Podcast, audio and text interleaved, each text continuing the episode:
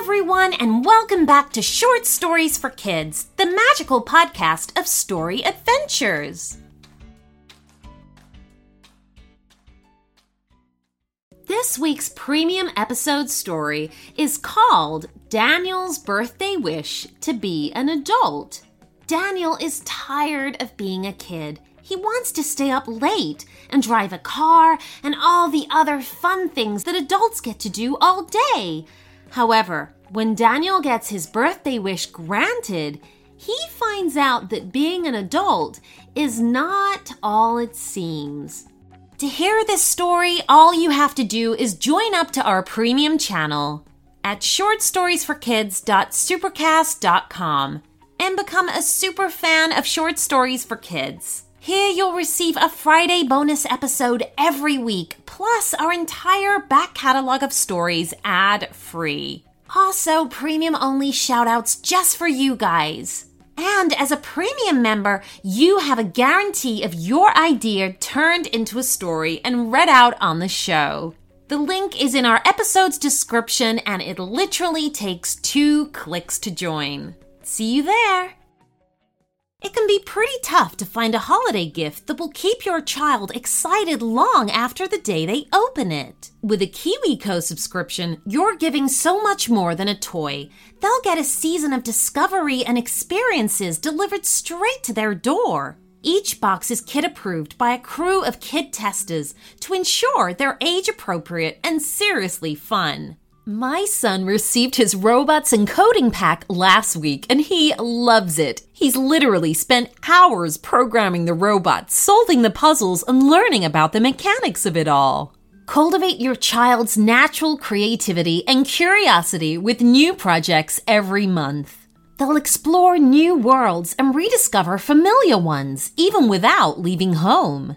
From discovering the science of magic to engineering a domino machine and more. Give awesome this holiday season with KiwiCo. Get your first month of any crate line free at kiwico.com slash short stories. That's your first month free at kiwico dot com slash short stories. Grown-ups, did you know that the peregrine falcon can fly 200 miles an hour? Or the camels can survive two weeks without drinking water? Looking for a screen break for the kids in your life this holiday season? Take a trip to the far reaches of the globe with Flip and Mozi's guide on how to be an earthling and watch their eyes fill with wonder. There is so much to discover about the world and the amazing animals who inhabit it. Who better to show you a new perspective on the world than travel blogging aliens? Flip and Mozi are exploring Earth and meeting animals from all around the world. One of my favorite animals from last season was the paradise tree snake. This holiday, taking an adventure is as simple as pressing play on an episode of Flip and Mozi's Guide to How to Be an Earthling. Listen to new episodes of How to Be an Earthling on Thursdays wherever you get your podcasts. You can listen early and ad free on the Amazon Music or Wondery app.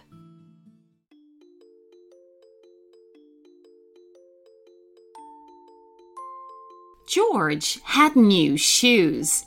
There had been a stall outside the mall, not even a regular store, run by a very short elderly lady with golden hair. She'd been very happy to serve George and his dad, helping George to pick out a canary yellow pair of sneakers with a white five pointed star on the heels. George thought they looked pretty cool. George had won them straight away.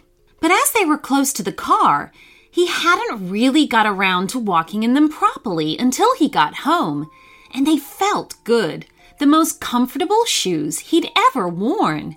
Naturally, because George was so pleased with his new sneakers, he wanted to show them off, and so he walked two doors down to where his best friend Joel lived. Check these out, said George, flashing his heels at Joel as he lifted each leg in turn. Cool sneakers, huh? Yeah, agreed Joel. They're good. But in truth, Joel thought they just looked like sneakers. Want to do something? asked George. I've got some money, said Joel, patting his back pocket. Me too, replied George. My grandpa called by and gave me a twenty. Cool, nodded Joel. So, what do you want to do? See a movie? Get some comics? Grab something to eat? At the mention of getting something to eat, George suddenly felt hungry, and his feet began to fidget and shuffle. Oh, I could definitely eat something right now, said George. I'm just not sure what to eat. Hey, George, what's wrong with your feet? said Joel, looking down. George's feet had become a yellow blur, moving in tiny steps incredibly fast. Oddly, George didn't seem to have noticed. Where does the best ice cream? he said, and no sooner were the words out of his mouth that his feet began really moving. Within seconds, he was running, and running faster than he'd ever ran before, leaving Joel stood all alone somewhere far behind him. Along sidewalks and roads sped George, running faster and faster, and yet he had no idea where he was running to. His feet and legs seemed to have a mind of their own. Or he realized perhaps it was really his new bright yellow shoes. He ran on and on as small towns flashed past in an eye blink, until at last his feet began to slow, and he found himself in an unfamiliar town outside an ice cream parlor. Painted on the glass of the window, it said, Gina's Gelato. George was now feeling hungrier than ever, and so went straight inside. Hey, honey, said a smiley lady from behind the counter. Her badge showed that her name matched the one on the window. What can I get you? George looked at the rows of scrummy looking flavors all laid out before him and found himself asking for a banana fudge sundae. This came as a surprise to hear himself utter those specific words, because if there was one food George did not like, it was banana. He never had, ever since he was small. And yet, right now, that was exactly, definitely, without question, what he wanted to eat. And it was divine. He scoffed it down, enjoying every single mouthful. You okay, honey? Asked Gina. You need anything else, like a drink or something? Yeah, a drink, said George, suddenly feeling thirsty. That's just what I need. Hey, honey, what's going on with your feet? said Gina, noticing his shoes dancing away in a golden blur beneath the table. But George hadn't heard her. All he could think about was a large, thirst quenching drink. What's a really cool soda? What's a really cool soda? he said out loud. And that was all it took. His feet took off again as his yellow shoes pulled him out of the parlor, onto the street, and straight out of town. Ah, oh, thank goodness I paid up front, thought George as he thundered through the countryside and towards the coast. The landscape around him began to change, and soon he was running beside orchards of orange trees and vineyards, growing grapes on row upon row of vines. And still he ran on. He was surprised when his feet eventually began to slow, because there wasn't a town or city in sight. Instead, there was a small farm growing lemons, and beside the road, not far from the farm's entrance, a small lemonade stand. Here sat a young girl with thick black curly hair and an expression of amazement. She'd never seen anyone run as fast as George before. Uh, hi, said George to the little girl. Can I get a lemonade, please? The little girl wasn't going to turn down a sale, regardless of how the person arrived at her stand. She opened a cooler and produced a jug of cloudy, homemade lemonade. Carefully, she poured it into a paper cup. George wasn't normally a fan of lemonade, preferring a cold cola. Regardless, he paid the girl and took a mouthful, it was, quite simply, perfect. He drained every drop. Would you like another one? asked the girl hopefully. This drew George's attention to the name of the farm, written on a small sign between the girl and the gate Cobb Farm. No, thank you, said George, his yellow shoed feet beginning to twitch once more. I'm feeling hungry again. I guess it must be all that running. And now all I seem to want is a corn cob. This time the words had barely passed his lips when his feet took off again down the road, leaving a trail of dust in his wake. Over hills, along valleys, and across countries he raced. He had no idea where he was going. He let the shoes take him there. Soon he was on a very long, straight road where tall stalks of con reached up in endless rows either side of him. It wasn't until he turned onto a dusty sidetrack that his feet began to slow, eventually arriving at a small wooden farmhouse with a rusting tractor parked out front and with several large barns out back. In the front yard, a family were grilling fresh corn cobs on a barbecue. Not surprisingly, they were all astonished by the sudden appearance of George.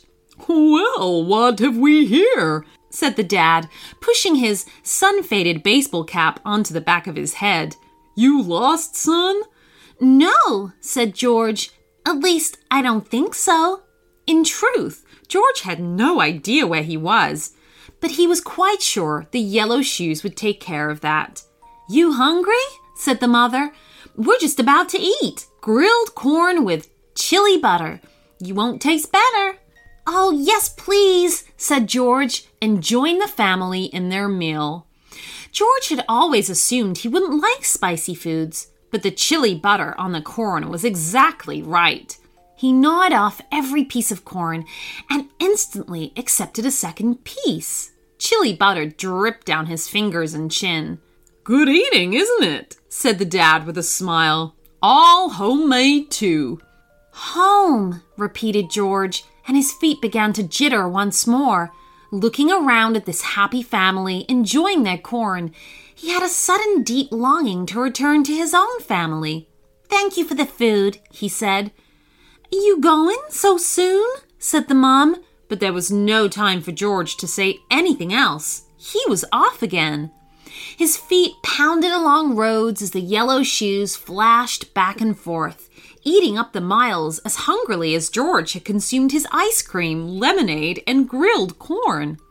The sun was getting lower in the sky by the time George began to recognize where he was. And then, quite abruptly, he was home. He stood in front of his house and looked down at his shoes. Despite all the distance he had run, the shoes looked as bright and as clean as when he'd first put them on that morning. He let himself in to find his dad was making dinner. Oh, George, just in time, said his dad. What are we having? George asked, sniffing the cooking smells. Mac and cheese, grinned his dad, tilting the pan of creamy yellow pasta. And I got a fresh carton of pineapple juice, too. Now, get those shoes off and go wash your hands. Hope you're hungry. Much to George's surprise, and delight, he realized he was. The end.